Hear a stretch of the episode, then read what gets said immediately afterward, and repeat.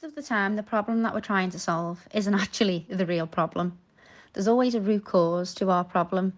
Use this, what's the problem, in every time that you feel that you may have a problem, which will help you solve the real problem.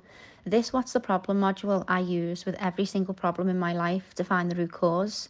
We find that we might feel that we have multiple problems, but when we really look at the root cause, it's all down to just one problem. This is a really helpful tool to help us solve the real problems, which then gives us less problems within our life.